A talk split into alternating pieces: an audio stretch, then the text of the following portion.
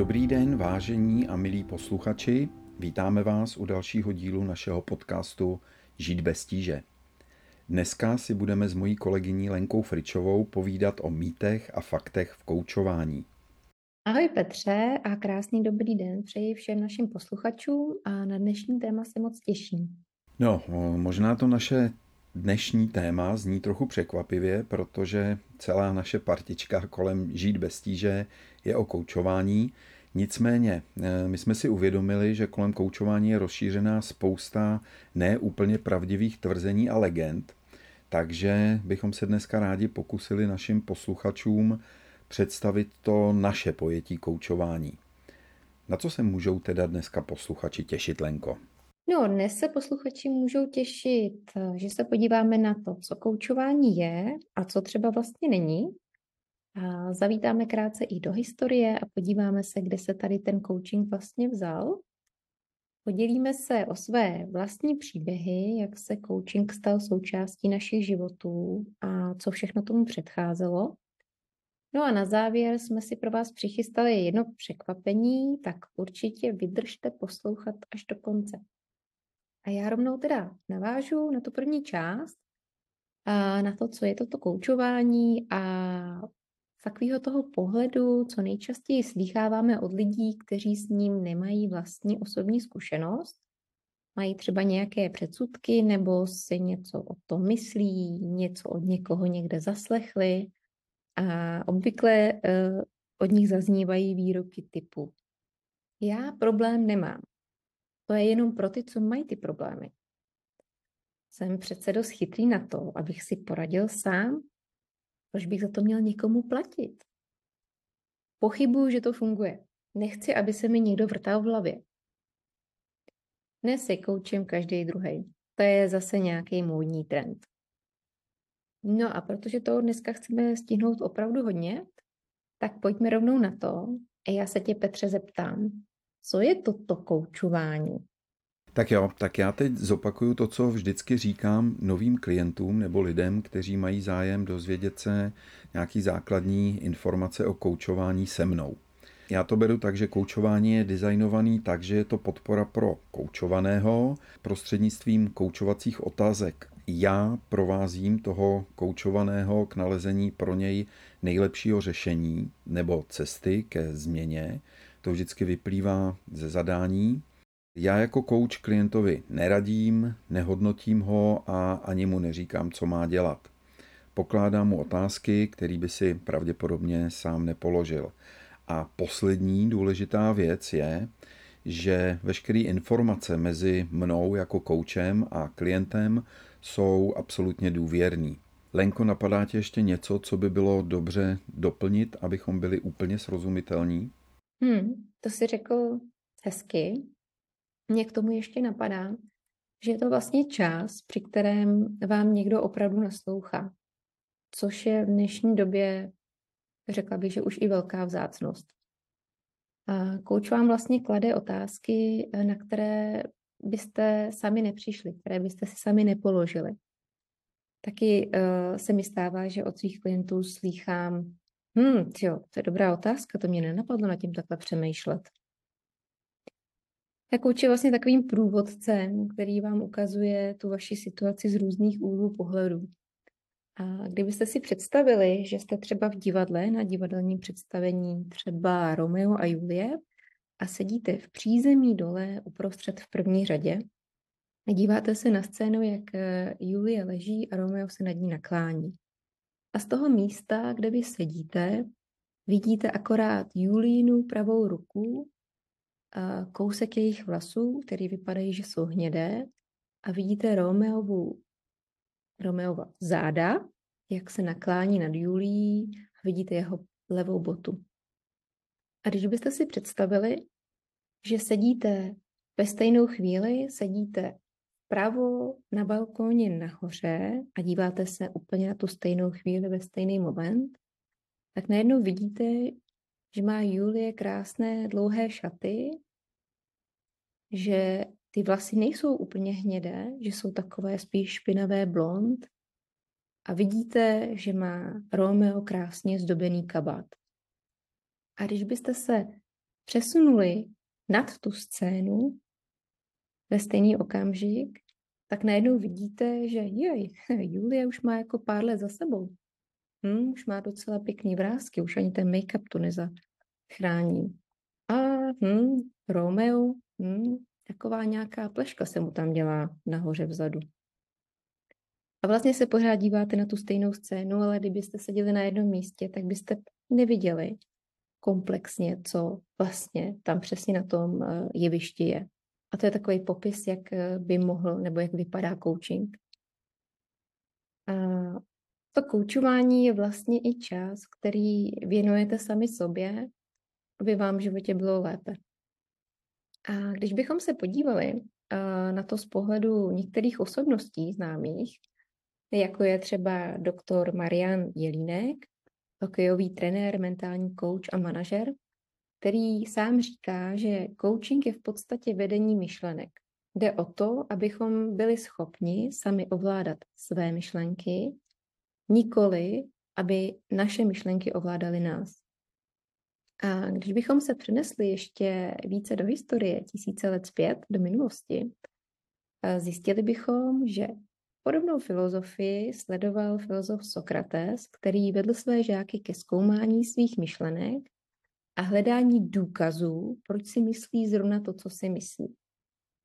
A pokud uh, ti žáci docházeli k milným domněnkám, tak je pozbuzoval, podporoval, aby sebrali tu odvahu a své názory změnili. Byl to takový kouč starověkého Řecka. A v novodobé historii mm, bychom základy vlastně technik koučování nalezli ve sportu, Sportovní kouči jsou spíš vnímáni jako trenéři a instruktoři se zaměřením na pilování techniky a kondice. Nicméně průkopníkem sportovního koučinku ve smyslu rozvoje mentální stránky sportovců je tenisový kouč Timothy Galway, který přišel se svou rovnicí pracovního výkonu, kdy výkon rovná se potenciál minus naše vnitřní překážky a aplikoval je na své sportovní žáky.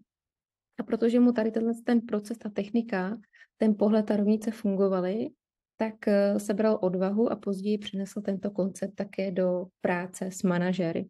Napsal i několik knih. Jo, to je zajímavý, co říkáš. A mohla bys nám, Lenko, ještě říct, co přesně nemáme teda na mysli, když mluvíme o koučování? S jakýma profesema se nejčastěji koučování nebo coaching zaměňuje? No nejčastěji se zaměňuje a dobře se ptáš, Petře, eh, protože vedení lidí a rozvoj lidí může probíhat různými způsoby a může se zaměňovat třeba s mentoringem, ve kterém eh, jde především o to, že zkušenější eh, člověk v konkrétní oblasti nebo problematice sdílí své znalosti, dovednosti s tím méně zkušeným, poskytuje mu rady a učí ho. Takový klasický příklad je třeba v zaměstnání, kdy senior zaučuje juniora. Naproti tomu coach naopak nemusí mít vlastní zkušenosti v problematice klienta, ale podporuje jeho růst, sebereflexi a plánování pomocí různých technik a metod. Často se může coaching také zaměnit eh, s terapií nebo psychoterapií, kdy terapeut má podobnost s koučem ve svém záměru pomoci klientovi dosáhnout spokojenosti v životě nebo v jeho tématu. Ale vlastně psychoterapeut primárně se snaží nalézt, identifikovat a léčit problém. Zaměřuje se s klientem na hledání příčiny toho problému, obvykle to bývá v minulosti. A snaží se nalézt odpověď na otázku typické, proč se mi děje, co se mi děje, a cílem té terapie je tedy zahojit staré rány. Když to coach se zaměřuje spíše na budoucnost a otázky typu co a jak. Není nezbytně nutné vždy znát příčinu problému, aby se dal efektivně vyřešit. Hlavním cílem koučování je přinášet nové myšlenky, zdroje, možnosti, které směřují do žádoucí budoucnosti. Pojďme ale teď eh, se dostat dál od té teorie a blíž k té praxi. A Petře, ty jsi mi nastínil část svého příběhu, Řekni nám, našim posluchačům, uh, jaká byla tvá cesta ke coachingu? Předcházel tomu u tebe nějaký vývoj? Tak já jsem se s koučováním setkal poprvé někdy v roce 2002 nebo 2003, takže to je dneska už přes 20 let.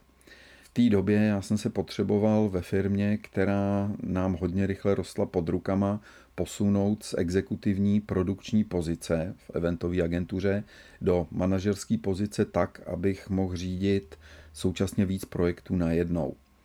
A s nápadem pořídit mi kouče přišel tehdy můj společník, protože i když jsem předtím už absolvoval nějaký kurzy, workshopy a školení e, týkajících se delegování a teorie jsem měl docela dost, tak uvádět ty pravidla do reálného provozu, do reálného života mi nešlo tak, jak bych si představoval. A musím říct, že teda na začátku jsem z koučování vůbec nebyl nadšený, protože jsem milně očekával, že mi kouč bude radit, co mám dělat, čeho se mám vyvarovat, no a místo toho se mě pořád něco vyptával a kladl mi docela těžké otázky. A občas mi hledání odpovědí dávalo teda pořádně zabrat. Nicméně, i když jsem tomu procesu ze začátku úplně nevěřil, tak jsem z mýho okolí dostával pozitivní zpětnou vazbu a e, dokázal jsem dát kolegům v týmu větší důvěru. Začal jsem se zbavovat pocitu nepostradatelnosti, i když to samozřejmě e, moje ego trochu bolelo, ale z druhé strany jsem najednou získal kapacitu na věci, které byly opravdu důležitý v ten moment. Dneska už nevím, jestli k tomu prvotnímu nedorozumění nebo očekávání došlo tím, že mi kouč v úvodu nezdělil úplně jasně, co mám a nemám od koučování očekávat, eh, nebo se mu prostě nenaslouchal. Každopádně ten začátek nebyl úplně bezbolestný. Po druhý jsem se ke koučování s koučem dostal tak, že vlastně jsem mu spolupráci otevřel já už pro moje zaměstnance a to v době, kdy jsme se se společníkem rozhodli, že řízení firmy předáme třem nebo čtyřem nejschopnějším kolegům. A nejdřív jsme si na tenhle projekt najali poradenskou firmu, která nám ten tým i nás zhruba rok připravovala na přechod do těch nových rolí a v závěru potom na poslední dva měsíce toho přechodového období Eh, jsem najel kouče na týmový coaching, aby pomohl té skupině doladit její fungování. A tady došlo zase k paradoxní situaci, kdy zhruba po měsíci týmového a individuálního coachingu za mnou přišli dva z těch klíčových lidí s hodně překvapivýma zprávama. Jeden se přiznal, že se na tu novou pozici zkrátka necítí, že asi přecenil svoje odhodlání a že tu zodpovědnost zatím nedokáže přijmout. A Druhý člověk díky koučování našel naopak dost odvahy k tomu, co v něm už nějakou dobu zrálo a to, že je vlastně už před vyhořením a že potřebuje změnit prostředí, protože s náma už ušel docela dlouhou cestu. A to, co se mu jevilo původně jako výzva, tak jenom díky koučování správně přehodnotil. Takže pro mě to v první chvíli eh, bylo zase překvapení a vlastně i zklamání, ale s odstupem, když jsem si uvědomil, jaký dopady by mělo v budoucnu to strategicky nesprávné rozhodnutí, tak eh, naopak zainteresování kouče předešlo velkým budoucím problémům. No a moje třetí setkání s koučováním proběhlo někdy kolem období covidu, kdy jsem s kolegy, s dodavateli, s klienty vlastně začal řešit kromě eh, profesních a expertních témat i hlubší osobní záležitosti. Věci zkrátka, který sebou to období přinášelo. Takže nějaký existenční otázky, závažní zdravotní komplikace v rodině a jak se s nima vyrovnávat a podobně. No a v těchto situacích jsem se najednou necítil úplně komfortně v pozici toho, kdo by měl nějak vyjadřovat svůj názor nebo radit v otázkách, ve kterých jsem se necítil dostatečně kompetentní. A proto jsem se vrhnul do studia koučování, původně s cílem teda rozšířit si vlastně manažerské dovednosti o novou odbornost, ale když jsem zjistil, jaký dopady nebo výsledky dobře vedený koučovací sezení může na toho koučovaného mít, tak jsem se tomu oboru začal věnovat profesionálně. Hmm, to, je, to je zajímavý vlastně, jak máš úplně jiný příběh než já. Nechci říct úplně opačný, ale vlastně mě baví, jak nás to oba dovedlo i tak do stejné profese, ve kterou vlastně věříme. A to mě opravdu na tom jako baví. A vidět tu různorodost vlastně lidí a přesto ten koncept koučování prostě nám všem pomáhá. Ale abych se vrátila k té tvé otázce, tak eh, já jsem vyrůstala vlastně v prostředí, kde mluvit o lidské psychice, o možná i o těch problémech, možná i o tom, že něco v životě chci jinak eh, a s čímkoliv s tím spojené bylo považováno za něco, čím se člověk prostě nemá zabývat. Že to jsou prostě blbosti. A určitě v tom byly, jako bylo tam spousta předsudků, v té době to bylo velmi časté. A možná ani docent Chocholouček, Choloušek z Jáchyme hodil do stroje, tomu moc nepomohl. Já se z toho zblázním. Podle mě to bylo něco, o čem lidé zas tak moc nevěděli a spíš se toho báli.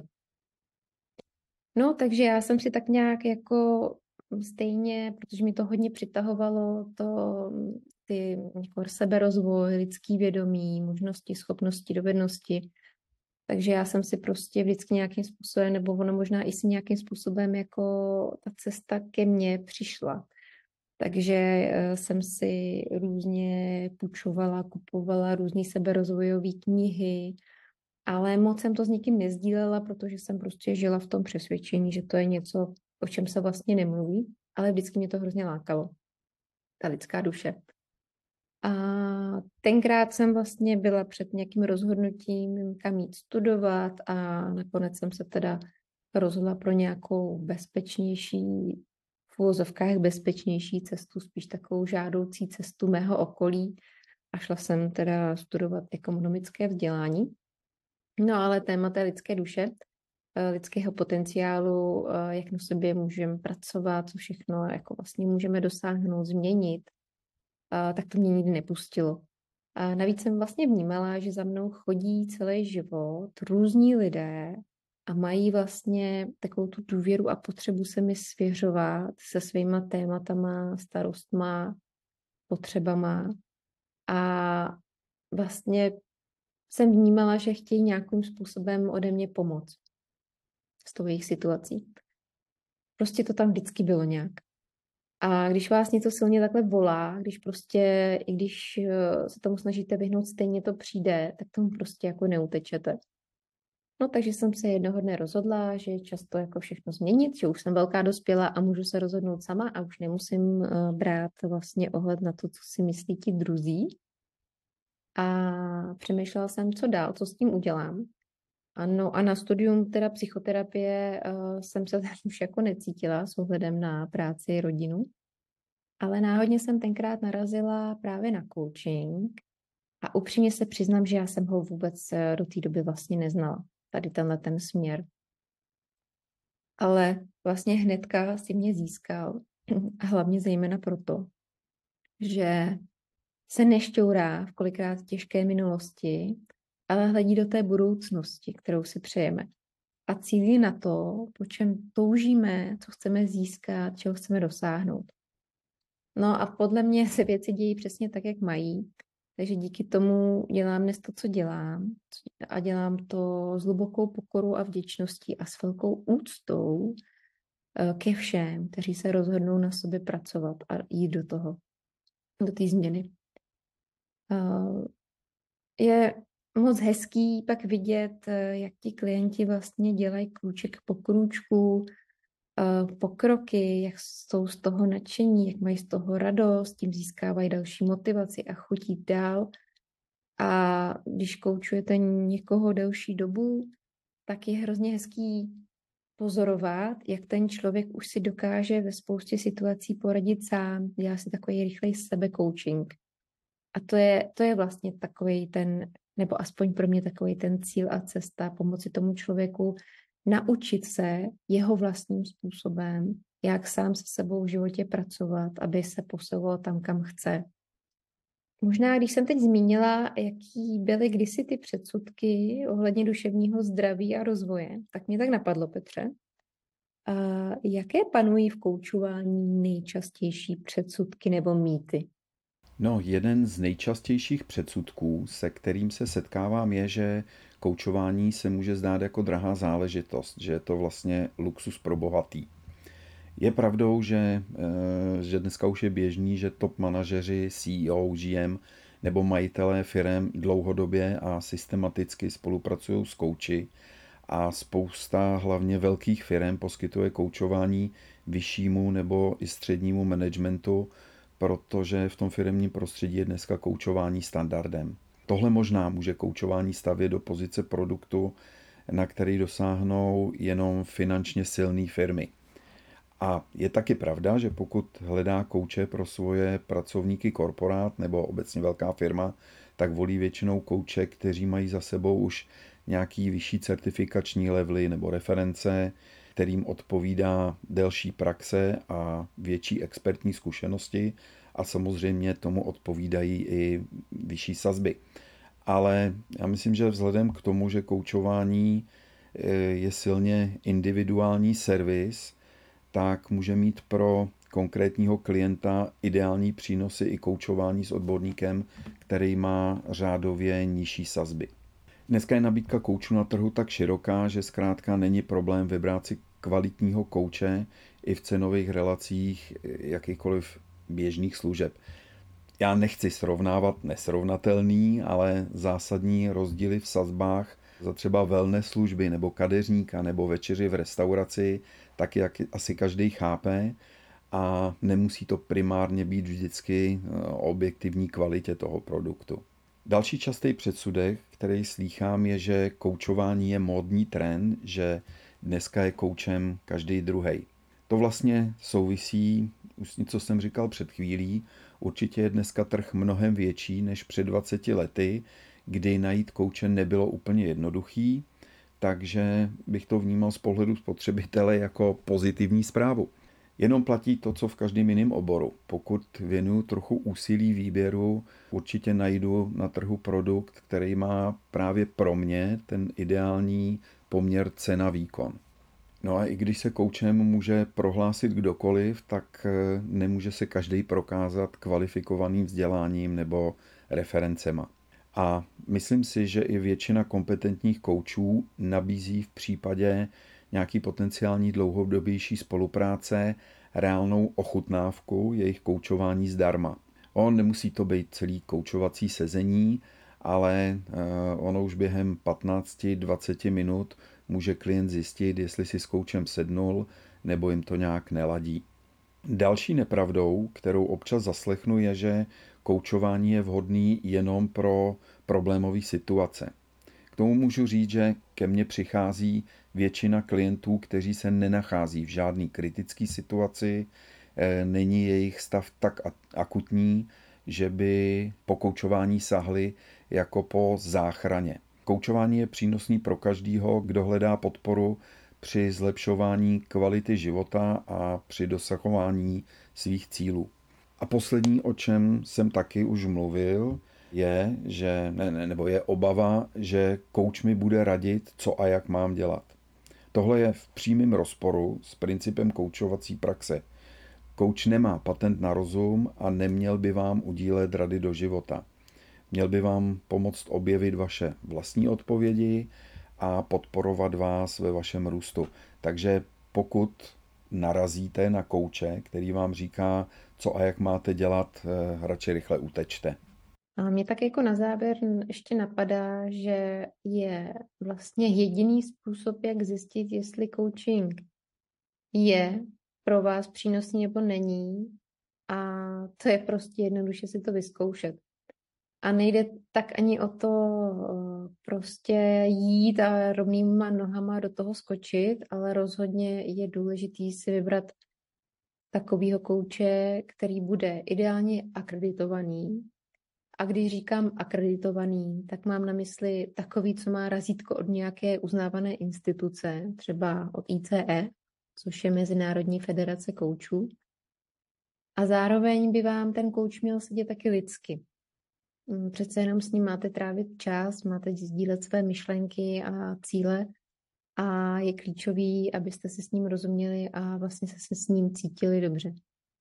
No a ještě jedna věc by vám mohla vlastně pomoct a to jsou reference, takže mrkněte se i na to, co o něm říkají ostatní a to vám může také napovědět. Chtěl bys, eh, Petře, na závěr ještě něco dodat? Lenko, v úvodu jsme mluvili o jakýmsi překvapení, takže je na čase ho asi odhalit. Milí posluchači, připravili jsme pro vás akci, kdy na našem webu žít bez tíže CZ si můžete vybrat kteréhokoliv kouče, se kterým rezonujete a můžete si s ním domluvit jednu hodinu koučování zcela zdarma. Stačí, když v kontaktním formuláři zadáte promokód Mýty a fakta o koučování a tahle nabídka má platnost do konce letošního března, tedy do konce března roku 2024. Takže závěrem bychom vám chtěli moc poděkovat za vaši pozornost a přejeme vám společně život bez tíže. Mějte se krásně.